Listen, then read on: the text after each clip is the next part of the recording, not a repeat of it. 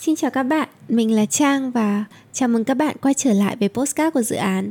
Hôm nay thì mình sẽ chia sẻ về một cái chủ đề khá là nhạy cảm, đấy là những cái sang chấn và tổn thương từ gia đình thì mình sẽ làm như thế nào.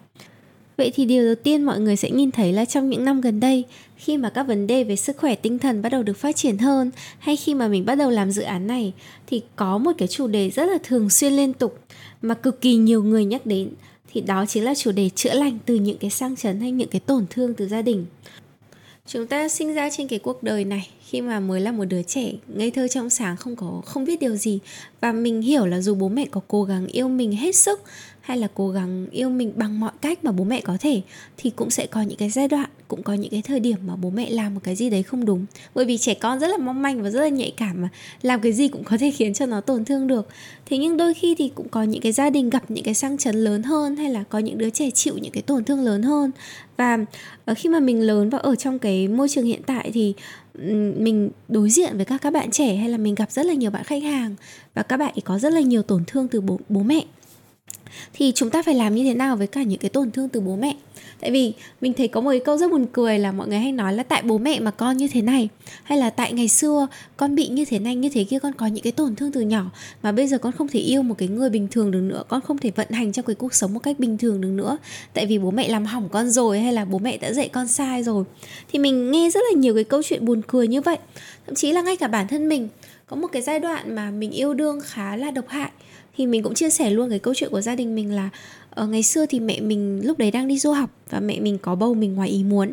Thì lúc đấy bố mẹ mình cũng đã định bỏ mình rồi ấy, tại vì đang đi du học mà. Và bố mẹ định là thôi bây giờ sẽ uh, phá thai thế nhưng mà đến phút cuối khi mà lên bàn mổ thì không biết vì một cái lý do gì mà bố mẹ mình quyết định là thôi quay lại và quyết định đẻ mình ra. Thì uh, may mà đến bây giờ thì mình vẫn còn được ngồi ở đây và nói chuyện với các bạn. Thế nhưng mà cái quyết định đấy khi mà mẹ mình vẫn còn đang đi học và lại là một người mà được học bổng chính phủ cái thời ngày xưa thì nó đã rất là hiếm rồi. Tức là rõ ràng là đang được học bổng chính phủ đi ra nước ngoài học tương lai rất là sáng lạn thì bỗng dưng dính bầu và có mình và toàn bộ cái tương lai của mẹ mình bị thay đổi.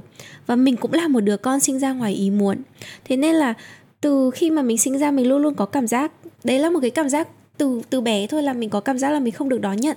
Và mẹ mình thì cũng gặp rất là nhiều cái khó khăn căng thẳng khi mà nuôi mình ở một cái lứa tuổi khá là trẻ, hồi đấy mẹ mình mới 24 tuổi thôi và uh, có rất là nhiều trong thời còn bé mình luôn luôn có cảm giác là mình là người làm khổ mẹ. Và mình phải luôn luôn cố gắng làm sao để có thể ngoan nhất có thể hay là học tốt nhất có thể thì mới xứng đáng được với cái tình yêu của mẹ. Điều này thì em gái mình hoàn toàn không gặp phải. Tại vì khi mà em gái mình đẻ ra thì đấy là lúc đấy bố mẹ mình vẫn đang rất là hạnh phúc và đấy là lựa chọn của bố mẹ mình rồi. Và em gái mình không có cái một cái gọi là tổn thương hay một cái sang chấn là lúc nào mình cũng phải tự chứng minh là bản thân mình đủ giỏi thì mới đủ gọi là mình phải ngoan, mình phải đạt được một cái gì đấy thì mới được yêu thương. Thì cái chuyện này nó bắt đầu dẫn tới các cái mối quan hệ tình cảm của mình tương lai nó cũng lặp lại cái mô thức đấy. Thì khi mà mình đi chữa lành, có một lần chị gái của mình đã nói là, em phải chữa lành được cái tổn thương của em với mẹ đi, thì em mới chữa lành được những cái tổn thương của em với các cái mối quan hệ yêu đương hiện tại. Thì em yêu đương mới tốt lên được thì khi mà mình đọc sách và mình nghiên cứu thì mình nhìn thấy điểm này rất là rõ, tại vì chúng ta thường có cái xu hướng lặp lại một cái mối quan hệ nó giống với một mối quan hệ mà đầu tiên mà chúng ta có. Thế thì cái mối quan hệ đầu tiên mà chúng ta có chính là mối quan hệ với bố và với mẹ, đúng không? Và vì trong suốt thời gian hồi còn trẻ, mình luôn luôn mong muốn một cái sự công nhận, một cái sự yêu thương nào đấy của mẹ. Và mình rất là nỗ lực để có thể học giỏi, để có thể làm được một cái gì đấy, để có thể nhận được tình yêu của mẹ. Thế nhưng mà vì thời gian đấy mẹ mình vẫn còn trẻ và mẹ mình vẫn có những cái vấn đề của mẹ mình. Thế nên mẹ mình cư xử với mình đôi khi khá là thờ ơ, hoặc là có một cái sự lạnh lùng nhất định nào đấy mà đối với em gái của mình thì không có. Thì đến khi lớn ấy, thì mình thường xuyên thích yêu những cái bạn mà thờ ơ với mình ví dụ như những cái bạn mà yêu thương mình một cách đủ đầy như cách bố mình yêu mình lúc nào cũng kiểu yêu thương chăm sóc chiều chuộng mình thì mình lại không yêu cơ. Mình lại chỉ thích yêu những cái anh mà cũng lạnh lùng những cái, những cái anh cũng thơ với mình những cái anh mà nghiêm khắc bảo là mình phải thế này phải thế kia thì mới xứng đáng được yêu thương. Tại vì mình thấy cái biểu hiện đấy cái hành vi đấy nó giống với cái biểu hiện và cái hành vi đấy của mẹ mình ngày xưa. Và chúng ta có một cái cơ chế là mình cảm thấy là mối quan hệ của mình với mẹ mình là một mối quan hệ thất bại tức là mình không có được tình yêu của mẹ mình mà. Chính vì thế, trong cái quá trình lớn mình lặp đi lặp lại những cái mối quan hệ kiểu như thế, mình sẽ yêu một người hơi hơi giống mẹ mình, có xu hướng biểu hiện với mình giống như cái cách mẹ mình ngày xưa biểu hiện với mình. Và mình rất là hy vọng là mình có thể giành được chiến thắng, có được cái tình yêu đấy. Tại vì nếu mà mình chơi lại một cái game mà mình thắng thì mình đã vượt qua được cái game đấy rồi, kiểu cái game tình yêu ấy. Thì đấy là cái cách mà não mình vận hành. Và mình đọc sách thì có cái xu hướng đấy.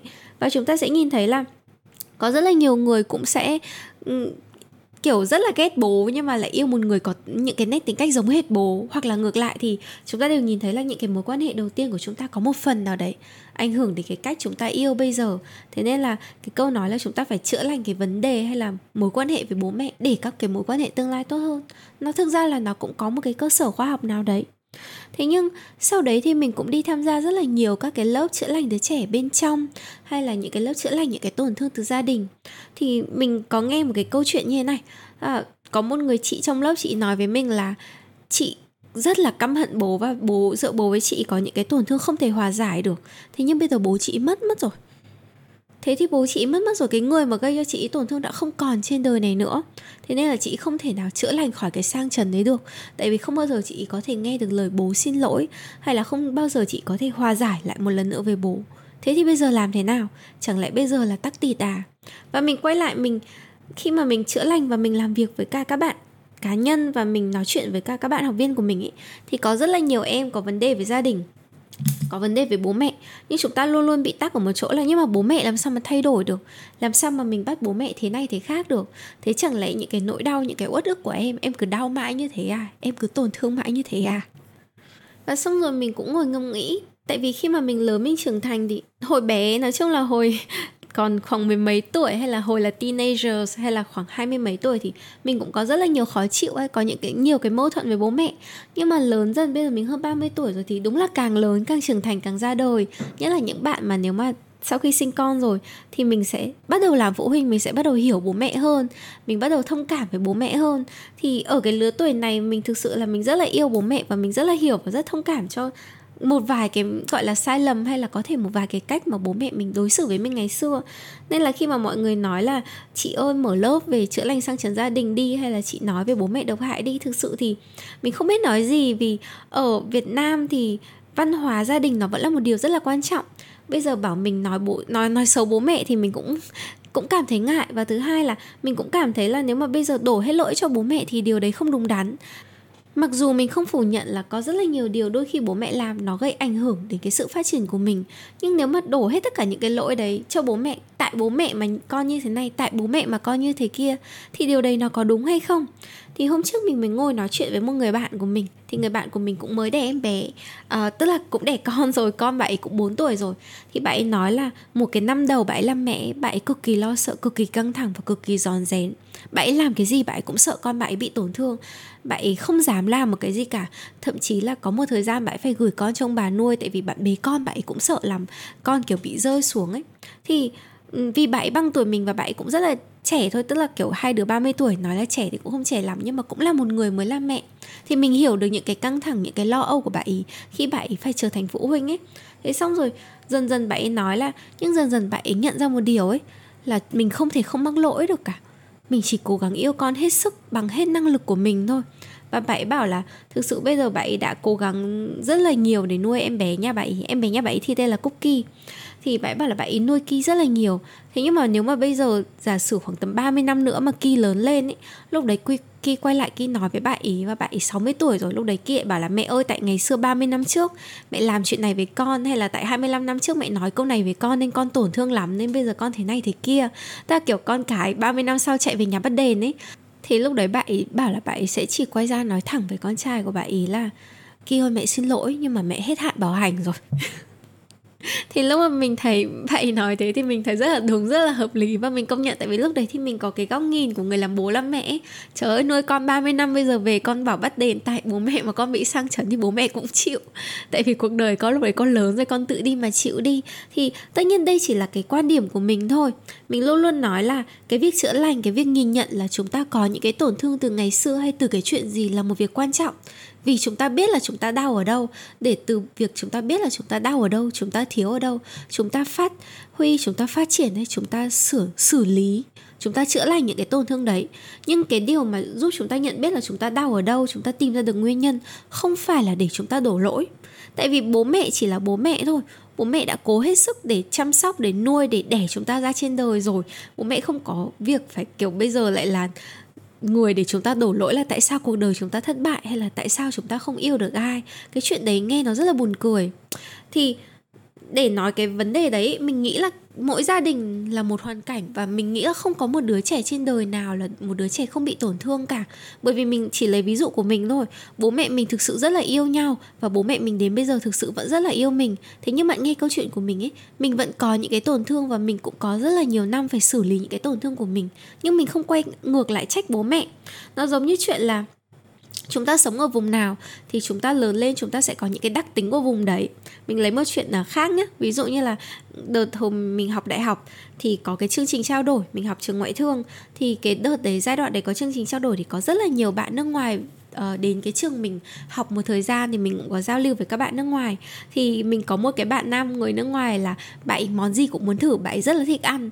Nhưng trong một cái tháng đầu bạn thử ăn các món của Việt Nam kể cả bạn đã thử như kiểu gọi là uh, Ờ, trứng vịt lộn này, xong rồi tiết canh này, thì bà ấy bị đau bụng thường xuyên liên tục, tức là bạn cứ đi ăn với cả hội sinh viên của bọn mình. Bọn mình thì kiểu sinh viên mà, ăn vỉa hè rồi ăn xiên bẩn ấy, thì bà ấy cứ ăn xong là bà ấy bị đau bụng. Thế thì lúc đấy thì tất cả bọn mình cứ buồn cười mãi, nhưng mà bà ấy vẫn bảo là thôi cứ để bà ấy ăn một tháng sau đau bụng đủ nhiều thì bà ấy sẽ quen. Thì có một cái lý giải rất đơn giản, đấy là sức đề kháng của bà ấy không tốt bằng sức đề kháng của người châu á tại sao sức đề kháng không tốt bằng sức đề kháng của người châu Á? Là tại vì người châu Á ăn bẩn quen rồi. Chúng mình ăn tất cả những cái món đấy từ bé và mình có sức đề kháng rất là cao. Nên bây giờ mình ăn đồ ăn vào mình thấy rất là bình thường. Nhưng những người ở phương Tây họ sống ở một cái thế giới khác, họ ăn những cái món đồ khác. Họ không quen ăn xiên bẩn, họ không quen ăn tiết canh. Thì khi mà về Việt Nam họ mới ăn những cái món đồ đấy, thì hệ tiêu hóa của họ không tiêu hóa được. Hay là gọi là cái gì nhỉ? Hệ miễn dịch của họ không đủ tốt, thế nên họ bị đau bụng. Thế thì trả lại bây giờ các bạn tây đấy về trách là tại sao ngày xưa bố mẹ không rèn cho con khỏe hơn, nên bây giờ con, kiểu, đi ăn cái gì con cũng phải về bị tào tháo rượt thì cái chuyện đấy nghe nó rất là buồn cười. Hay là đơn giản bây giờ các bạn người sài gòn, mình ở sài gòn ấy, mình có khá là nhiều người bạn ở sài gòn. Mình cũng rủ các bạn đi nước ngoài. Và mình đến những cái vùng mà kiểu âm 1 độ hay là âm 2 độ, thì ví dụ như mình cũng là con gái Hà Nội, mình ở Bắc lâu thì mình vẫn chịu được cái lạnh tại vì ở ngoài Bắc thì nó vẫn có mùa đông ấy, thì lúc ra nước ngoài nó vẫn lạnh hơn ở ngoài Bắc, nhưng mà mình quen dần với cái cái lạnh đấy mình thấy không khó chịu bằng. Nhưng mà một cái bạn nam mà mình đi cùng là sinh sống và đẻ ra ở miền Nam ấy, thì bạn ấy kiểu cái lạnh đấy là lần đầu tiên bạn ấy trải nghiệm trong đời và bạn ấy không thể chịu được chuyện đấy. Và bạn ấy thấy là kiểu kinh khủng khiếp, ngày nào cũng đau đầu, mặc bao nhiêu áo cũng được. Kiểu cả ngày chỉ nghĩ làm sao để ấm người không, kiểu không thể sống được ở cái vùng này.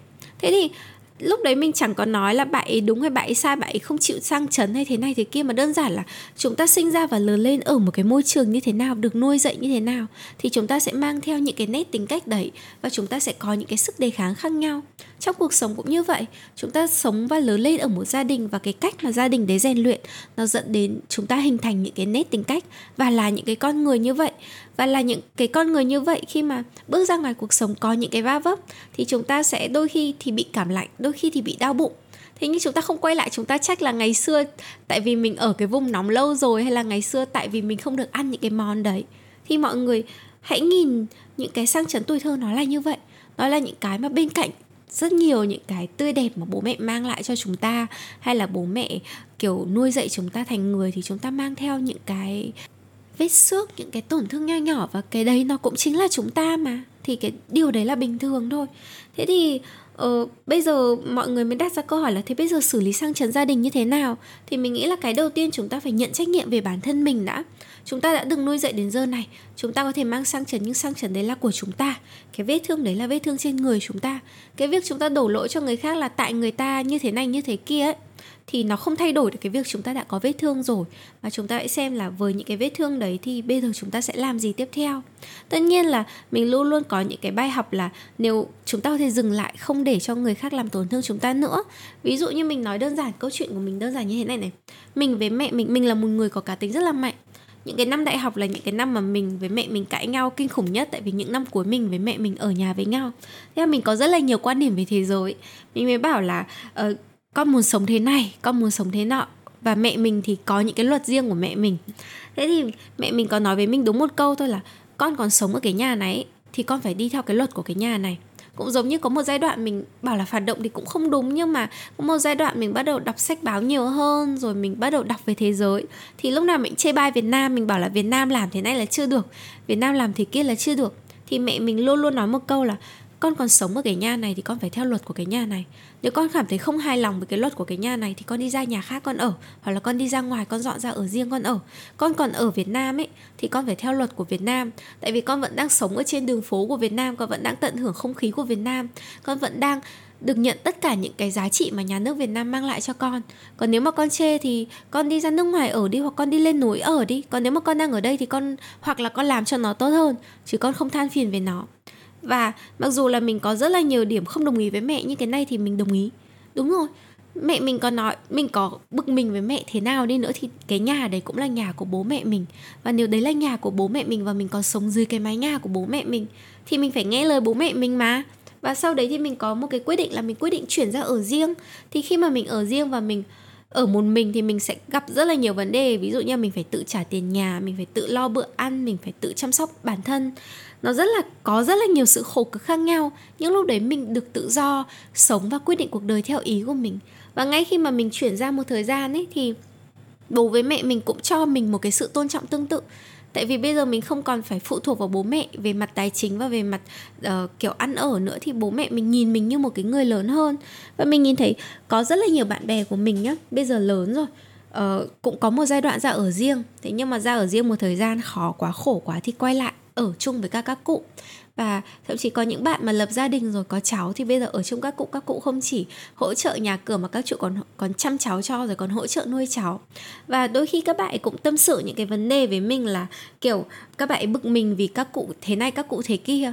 Thế mình luôn luôn nói là, nhưng mà bây giờ ừ, mày vẫn đang ở trong nhà bố mẹ thì bố mẹ mày nói mày phải nghe là đúng rồi. Bây giờ mày vẫn đang cầm tiền của bố mẹ bố mẹ vẫn cho tiền thì thì mày nói phải nghe là đúng rồi. Ở còn nếu mà không muốn làm những điều đấy thì mình sống riêng đi, mình tự lập đi. Làm sao có chuyện, nói chung là quyền lợi nó luôn luôn đi cùng với các trách nhiệm.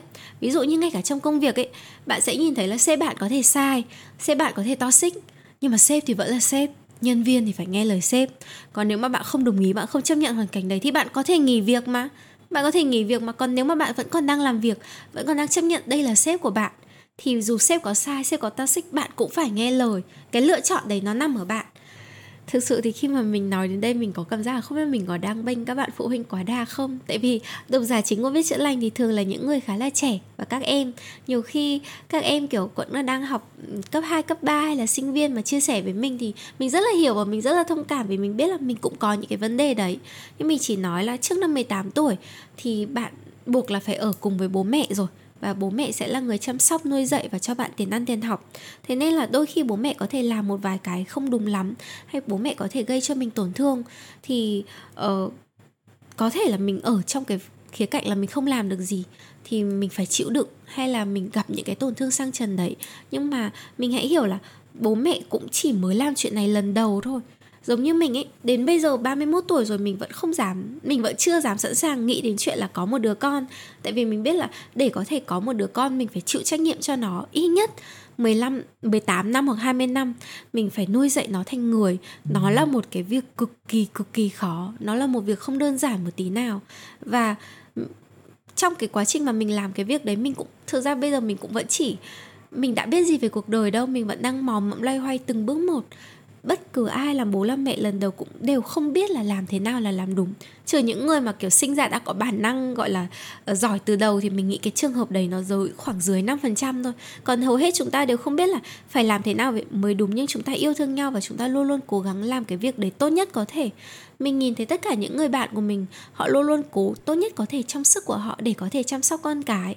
Và nếu mà bạn đang là con cái thì bạn phải hiểu là bố mẹ chắc chắn sẽ gây cho mình những tổn thương, đấy là điều không thể tránh khỏi. Nhưng mà đôi khi thì là con người họ sẽ mắc một sai lầm nào đấy và bố mẹ cũng thể mắc một sai lầm nào đấy. Thì mình mình mình không nói là các bạn phải bỏ qua cho bố mẹ, nhưng mình hiểu tức là mình đã được sinh ra trong một cái gia đình đấy. Mình trải qua các năm, mình trải qua những cái chuyện đấy. Và những cái chuyện đấy nó hình thành mình đến một thời điểm này, trở, khiến mình trở thành một người như là mình. Thế thì bây giờ mình là người như là mình mình bắt đầu lớn, mình bắt đầu trưởng thành rồi. Thì cái mình có thể làm được là mình nhận ra là mình có những cái tổn thương gì. Mình nhận ra là mình có thể dừng lại để không có những cái tổn thương đấy ví dụ như là mình thấy ở phương tây ấy, có rất là nhiều người khi mà lớn thì tách biệt không còn ở lại với bố mẹ nữa. Thậm chí những người tầm khoảng 30 40 tuổi khi họ đã có cuộc sống riêng ấy một năm họ chỉ gặp bố mẹ một hai lần thôi. Thậm chí là họ ghét bố với mẹ của họ. Thế thì tất cả mọi người rất là hay nói là tại sao con cái mà lại đối xử với bố mẹ như thế? Tại sao con cái mà không nói chuyện gì với bố mẹ? Thế thì họ luôn luôn đặt ra một cái câu hỏi ngược lại là, tại sao không bao giờ tự hỏi là bố mẹ đã làm cái điều gì kinh khủng đến cái mức mà bây giờ con cái sau khi lớn rồi không còn muốn quay lại và không muốn nhìn mặt bố mẹ nữa? Thì mình nghĩ là câu chuyện bố mẹ và con cái nó là câu chuyện hai chiều thôi.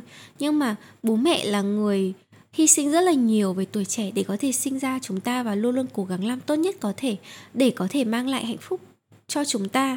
Và chúng ta là con cái, dù chúng ta có nhiều cái gọi là không hài lòng lắm với bố mẹ hay là không không ủng hộ bố mẹ lắm. Nhưng chúng ta cũng, mình nghĩ là thật tâm bên trong lòng mình rất là yêu thương bố mẹ mình và mình rất là yêu thương gia đình mình.